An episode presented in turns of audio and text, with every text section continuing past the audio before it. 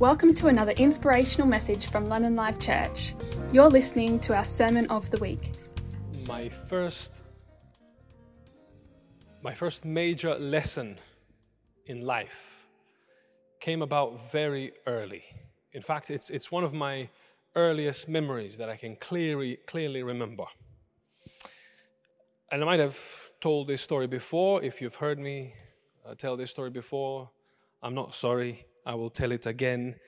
It's the story that that put me on the foundations on which my whole life, being, and, and narrative is based. I was at least two and at most three years old. And at the time, my parents were both working full-time. My dad was a pastor. My mom was a teacher.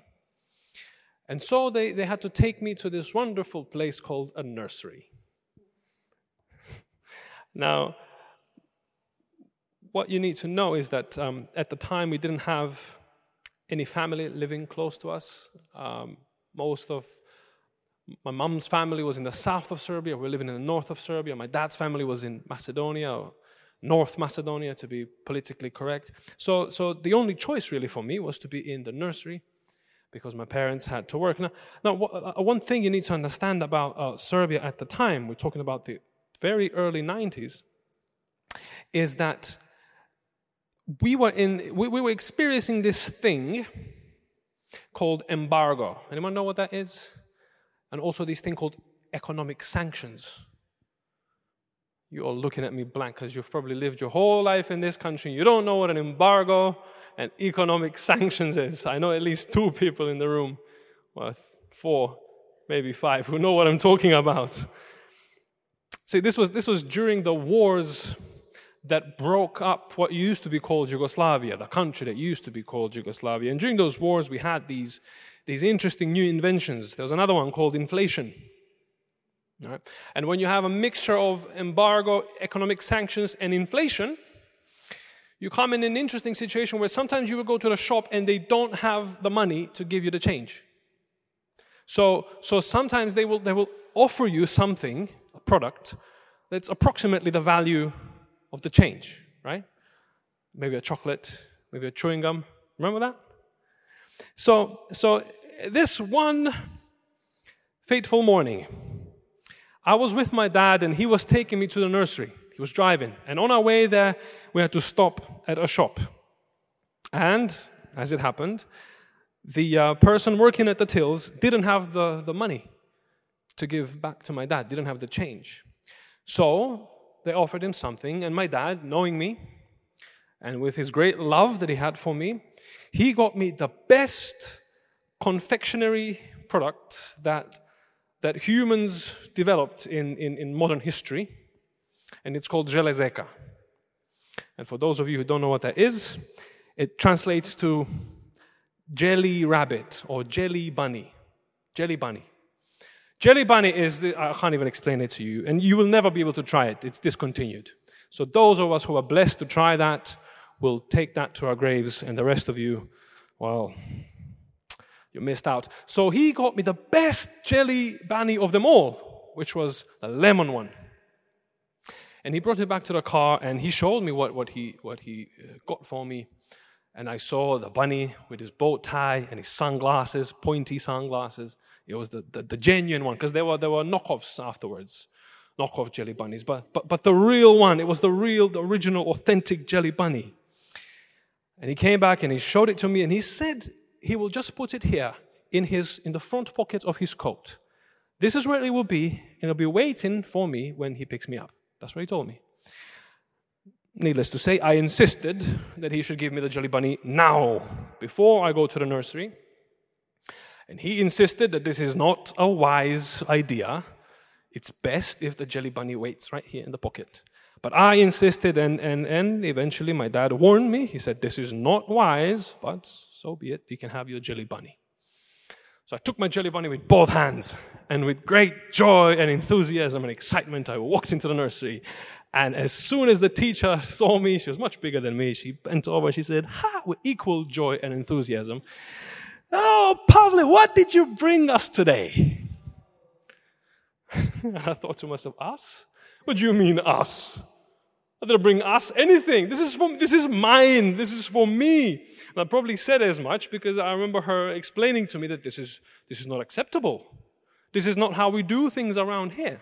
So we have to share everything. Whatever you bring needs to be shared with everyone, with all the children. Now you have to understand, like I said, this was this was in the process where, where the country was coming out of of some forty-five years of, of communist rule and governing. And some of the, well, socialists really, if we want to be technical, but some of these values that were instilled in society for a few generations, they, they were still there. People still lived according to those values. So these were the values that they taught us. If you bring something here, you need to share it with everyone. There's no such thing as my jelly bunny. It's our jelly bunny. So she took my jelly bunny. She took it with her in the staff room. And then after lunch, I, I, I was devastated, needless to say. My, my whole, the whole day was, was, was just this blur of, of sadness and sorrow. And after lunch, she came out of the staff room carrying this big chopping board and an even bigger knife and my jelly bunny.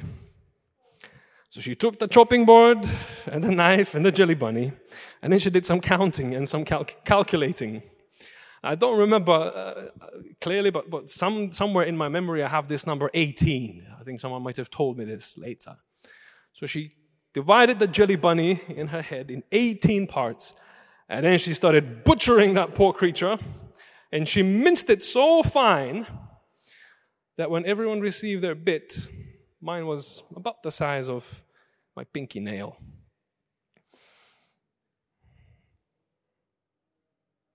And I learned a, a, a valuable, fundamental lesson that day. Well, a few of them, but not least of which is that you have to share. Everything you have is not really your own. You have to share. And then the second one is that I need to listen to my parents, at least when it comes to matters related to jelly bunnies. But I felt, the feeling I took, the emotion I took that I still carry to this day is that it wasn't enough. I felt wronged because it wasn't enough. So the title for today is, How Much is Enough? In our gospel reading, we heard about a story where this, this question comes up quite a few times. How much is enough? And it's an important story because it was it was preserved in all four of the Gospels. And we are told that Jesus crossed the Sea of Galilee. He went to the other side, and a large crowd followed him on account of the healings that he performed, the healing miracles. And Jesus climbed up the mountain, and the, the people followed. And then he was with his disciples, and he looked up, and he saw the crowd, and he decided that these people need to eat. So he asked Philip, where are we to buy bread for these people to eat? And we are told that he said this in order to test him. Now, this is interesting because in the other accounts, in the other Gospels, at least in the Gospel of Mark, the disciples are the one who come to Jesus first, and they, they come up with this idea that the people should be sent away so they can buy some food for themselves. But Jesus then challenged this by saying, no, no, no, no, no, you will give them something to eat.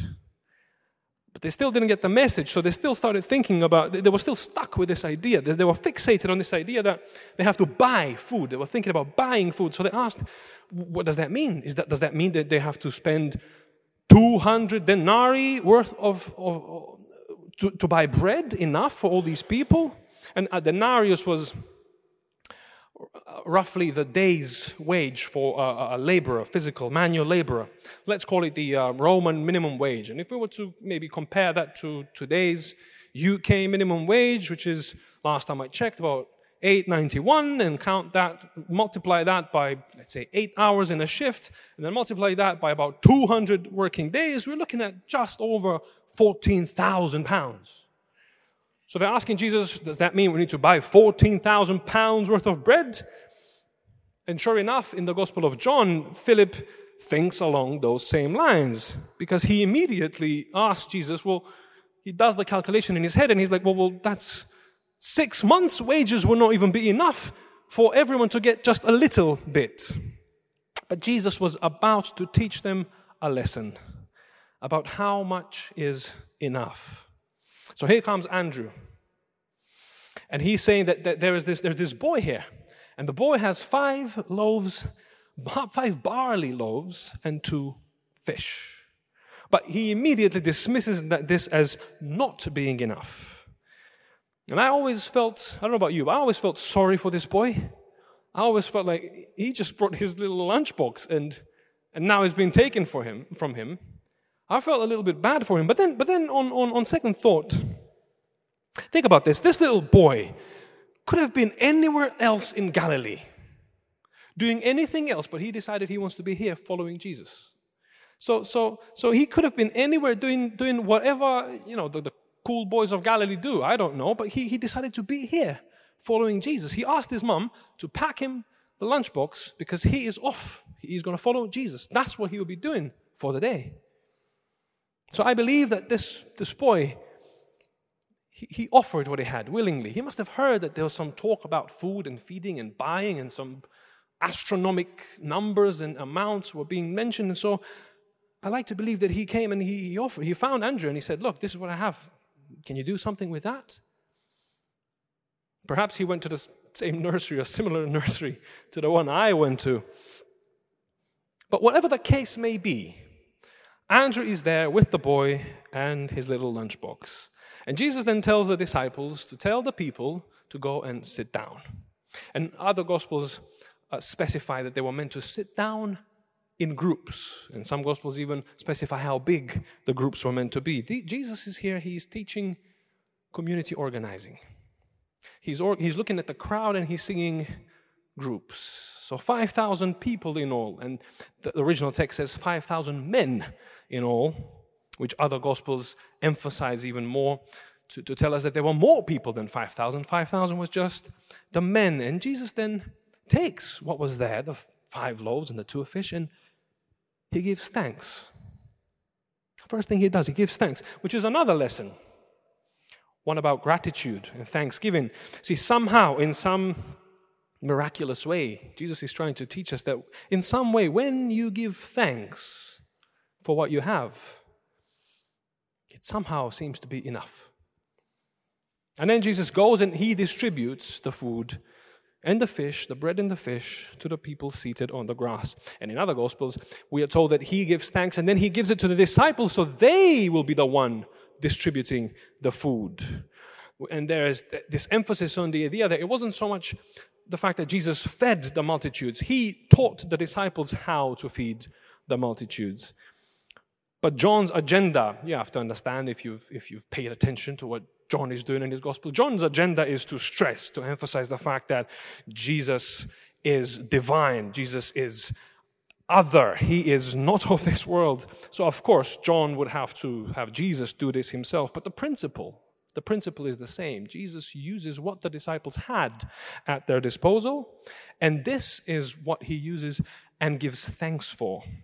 And with a little bit of gratitude, a little bit of community organizing, and a little bit of divine blessing, lo and behold, it was enough. But this is another important lesson that Jesus teaches the disciples, and that I think he's trying to teach us as well today. See, one, one can say that that God doesn't really need us to do anything, right? And in a sense, this is not wrong. He doesn't. He's God. But, but, but when Jesus was on this earth, this is not what he showed us. This is not the kind of God that he revealed. You see, when Jesus was in the desert, being tempted for forty days, this same temptation was presented to him. This, this, Temptation that maybe he should turn the stones into bread and, and in that way prove that he is the Son of God. The Son of God, funny enough, was, was one of the titles of the emperor. So the temptation was turn these stones into bread and prove that you are king. But Jesus refused and, and he, he, he resisted this temptation. He resisted proving that he is king by turning stones into bread, even though he could. And Jesus could have, he could have done the same here with the people on the mountain, sitting on this beautiful grass on this heavenly Galilean picnic. He could have shown to them that he is king, that he is boss, by doing everything himself. But what we see in Jesus is that God is not like that. God wants to work with us and through us. So Jesus' answer to the question of how much is enough is whatever you have and whatever you're willing to share. Five loaves and two fish, fair enough. That ended up being enough so that everyone was satisfied and there were leftovers. Now the people reacted to this miracle by deciding that they are going to make Jesus king and by force. And to understand their, their motives, we need to take a step back and maybe try and understand their situation, the situation that they were in. So here's a quick, quick, quick history lesson. In the year fourteen A D, the Roman Emperor Caesar Augustus, the first Roman Emperor, died. And he was then succeeded by the Emperor Tiberius, who also took the title Caesar and Augustus. And at that time, in Galilee, Tiberius is over in Rome, but in Galilee, there was a client king, a puppet king, called Herod Antipas. He was one of the, one of the sons of Herod the Great.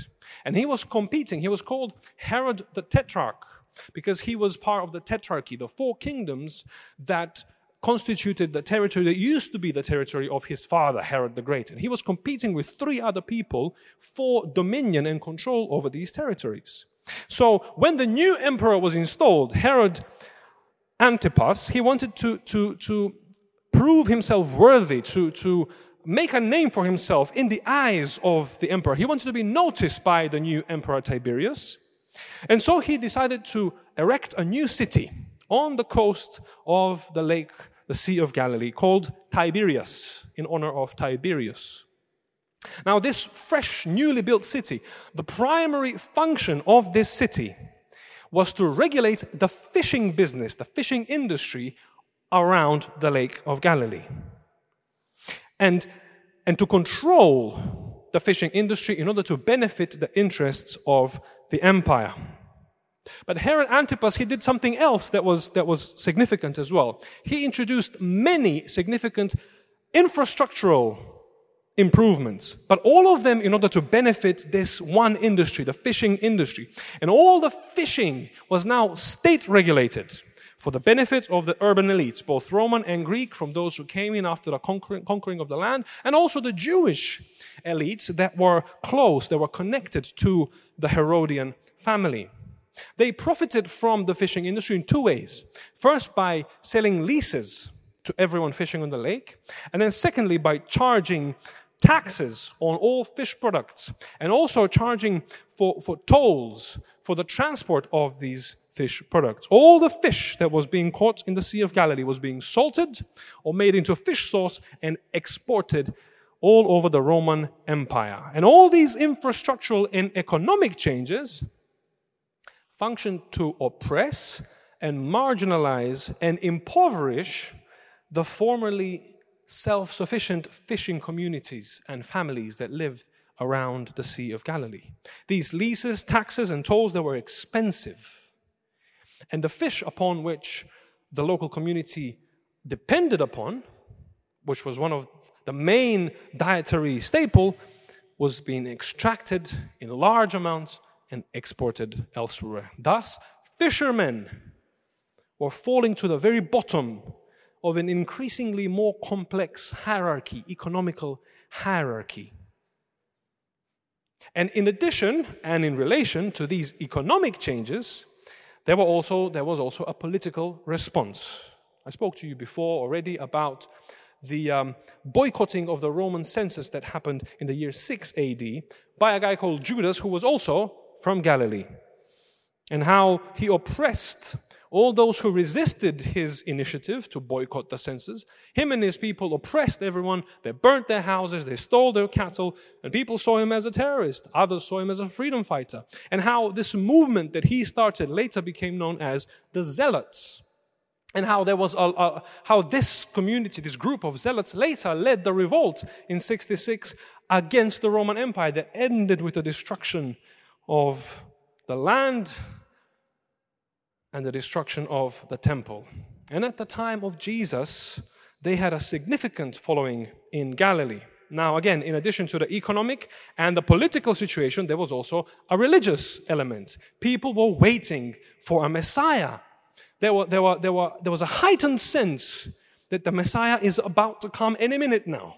And the idea was that this Messiah, this anointed one, this Christ, will lead the people into a liberation and into a new age of political and religious autonomy for the people. This guy, this Messiah, was meant to be a king in the line of David and a prophet in the tradition of Moses.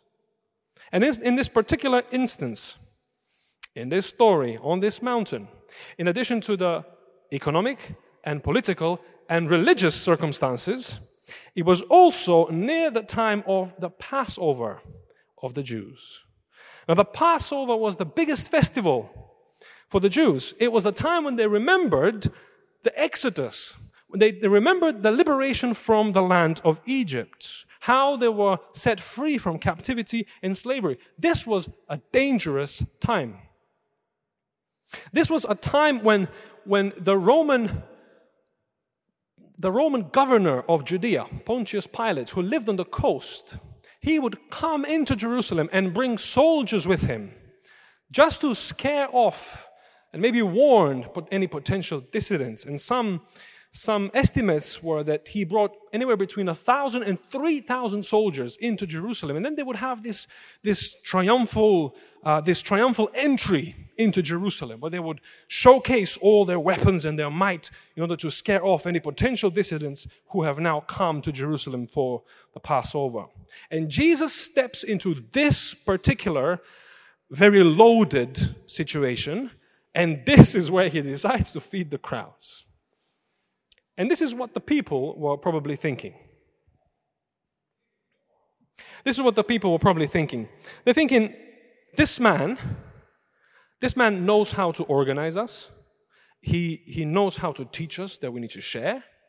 He seems to be able to miraculously multiply food. So clearly he's the solution to all our economic struggles. We will never again have to fish for Herod and his silly project. With him as our leader, we can shake off the shackles of both Herod and the empire. He is also, seems like he is the solution to all our political problems, because under his leadership, we would not have to work for any foreign oppressor ever again. Furthermore, they must, they must have been thinking, uh, if this man can, can, can feed the multitudes in the way in which he just did, surely he, he is doing something very similar to the great prophet Elisha, who also fed a multitude with nothing else but barley loaves again. And also he, he seems to be in the line of the greatest of all prophets, of Moses, who also fed the multitudes when he led them out of Egypt. With, through Moses, God fed the people with manna in the wilderness, and they were fed and there were leftovers. So, so this man, he fits the description of the Messiah, of the prophet that is to come.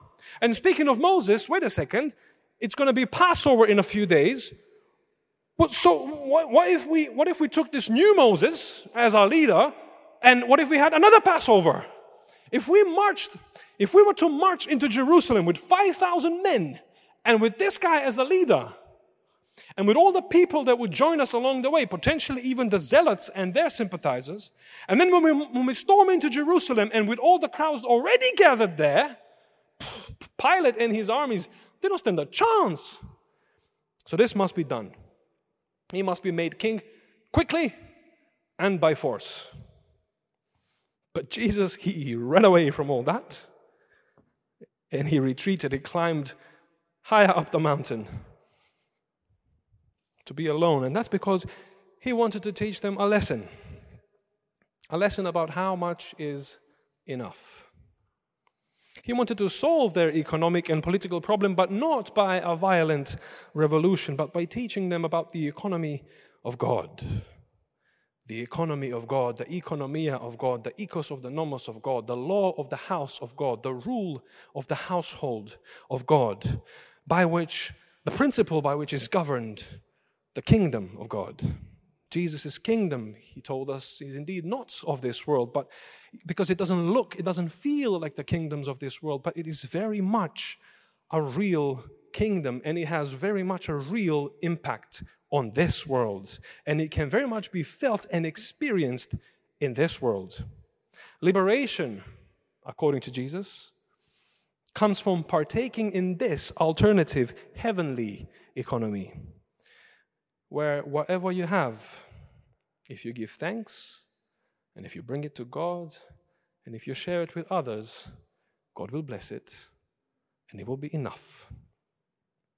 The kingdom of God is not a mindless mob rushing into a violent conflict, nor is it a series of alienated and estranged individuals, but it looks like an organized network of communities sharing their resources, much like the people on the mountain during that heavenly picnic in Galilee. So Jesus runs away from these, this attempt, attempted coronation, and he retreats alone in the mountain. But meanwhile, his disciples are waiting for him. And they're again asking themselves the question, how much is enough? How much waiting is enough? It's now evening, it's dark, Jesus is still not with them, and they're asking themselves, well, how much waiting is really enough? How many miracles and lessons are enough to reassure them and to bring them to trust and wait on Jesus? So they pondered on this question and they came up with an answer. And they decided that the reassurance was not enough and that the waiting was too much. So they got into their boat and they started their journey across the lake over to Capernaum. But as it happens in life, the sea was rough. And there was a strong wind and they were struggling. And in the midst of that struggling, Jesus shows up. And what follows is equal parts comforting and terrifying, really. Jesus is walking on the water. As if to say, right, if, if you haven't had enough signs and wonders and miracles and lessons to trust me by now, how about this?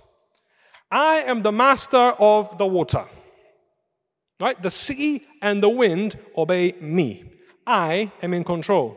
Is that enough? No? All right, so then Jesus speaks to them.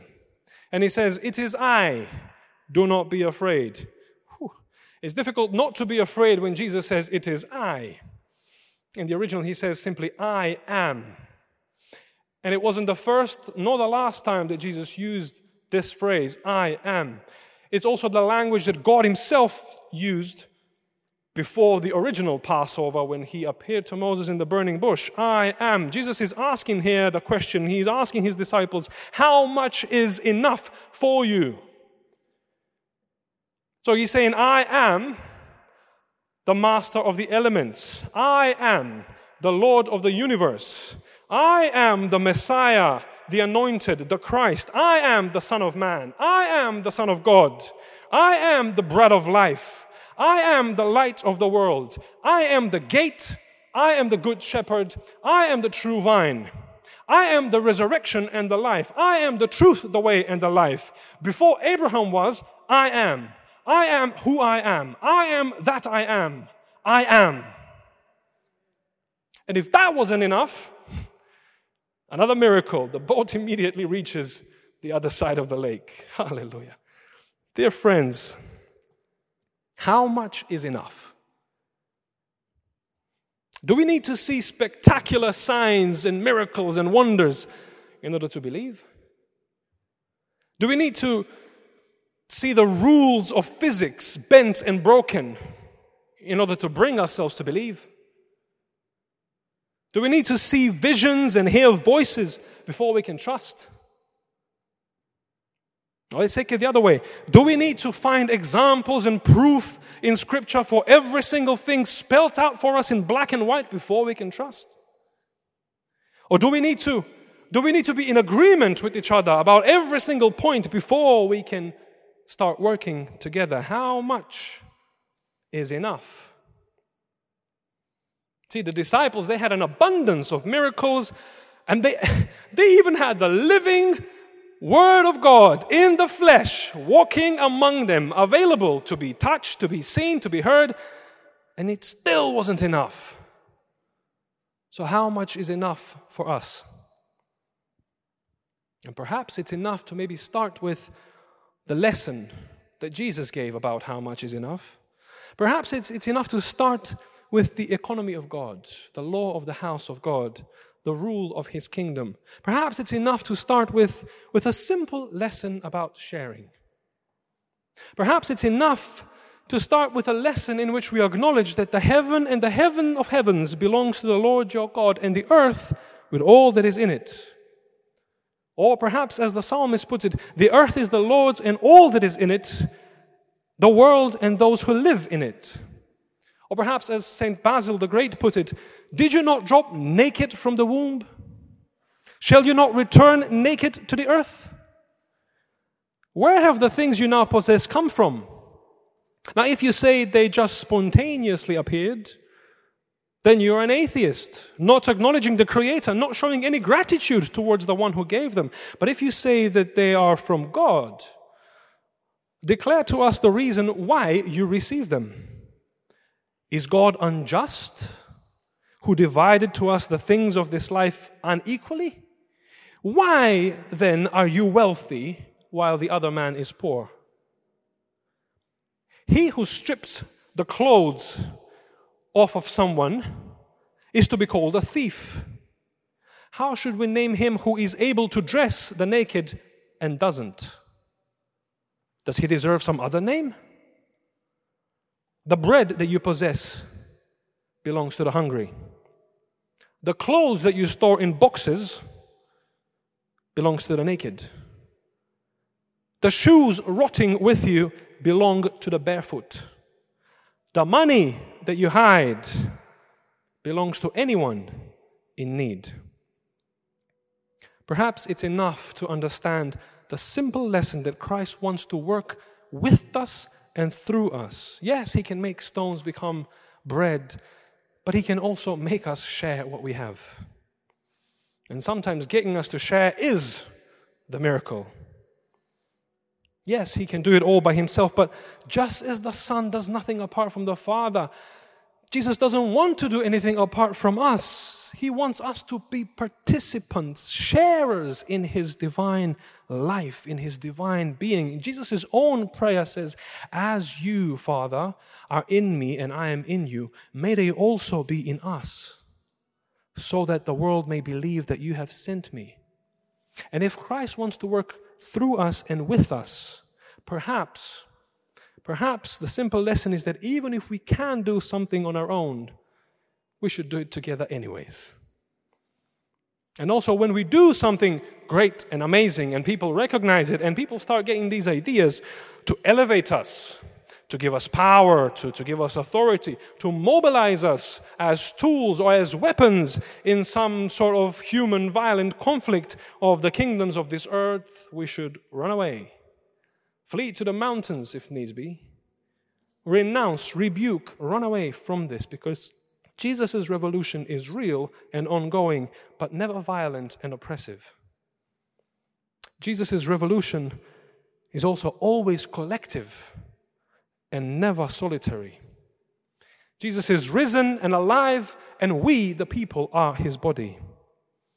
And Christ can only be encountered in community through other people.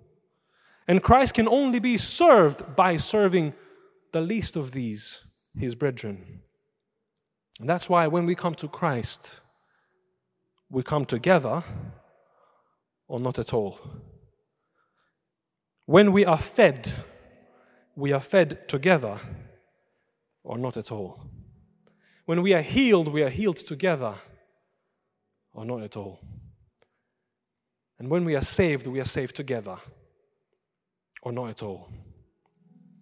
How much is enough? When it comes to jelly bunnies, if you could ask little Pavle, he would tell you, it's never enough. With what I know now and with what my parents knew then, I can tell you that probably any amount is already too much. But seriously though, how much is enough? How much food? How much clothes? How much wealth? How much money? How many resources? How much time? How much energy? How much faith? How much praise? How much worship? How much praying? How much serving? How much justice? How much mercy? How much forgiveness? How much love? My prayer today is that we may come to believe that whatever we have, whatever we've been entrusted with by God, whatever is at our disposal, if we bring it to God, if we give thanks, and if we're willing to share it, God will bless it, and it will be enough. Amen. This is the end of this broadcast. We hope you've been encouraged and inspired. For more information, please visit london live church dot com.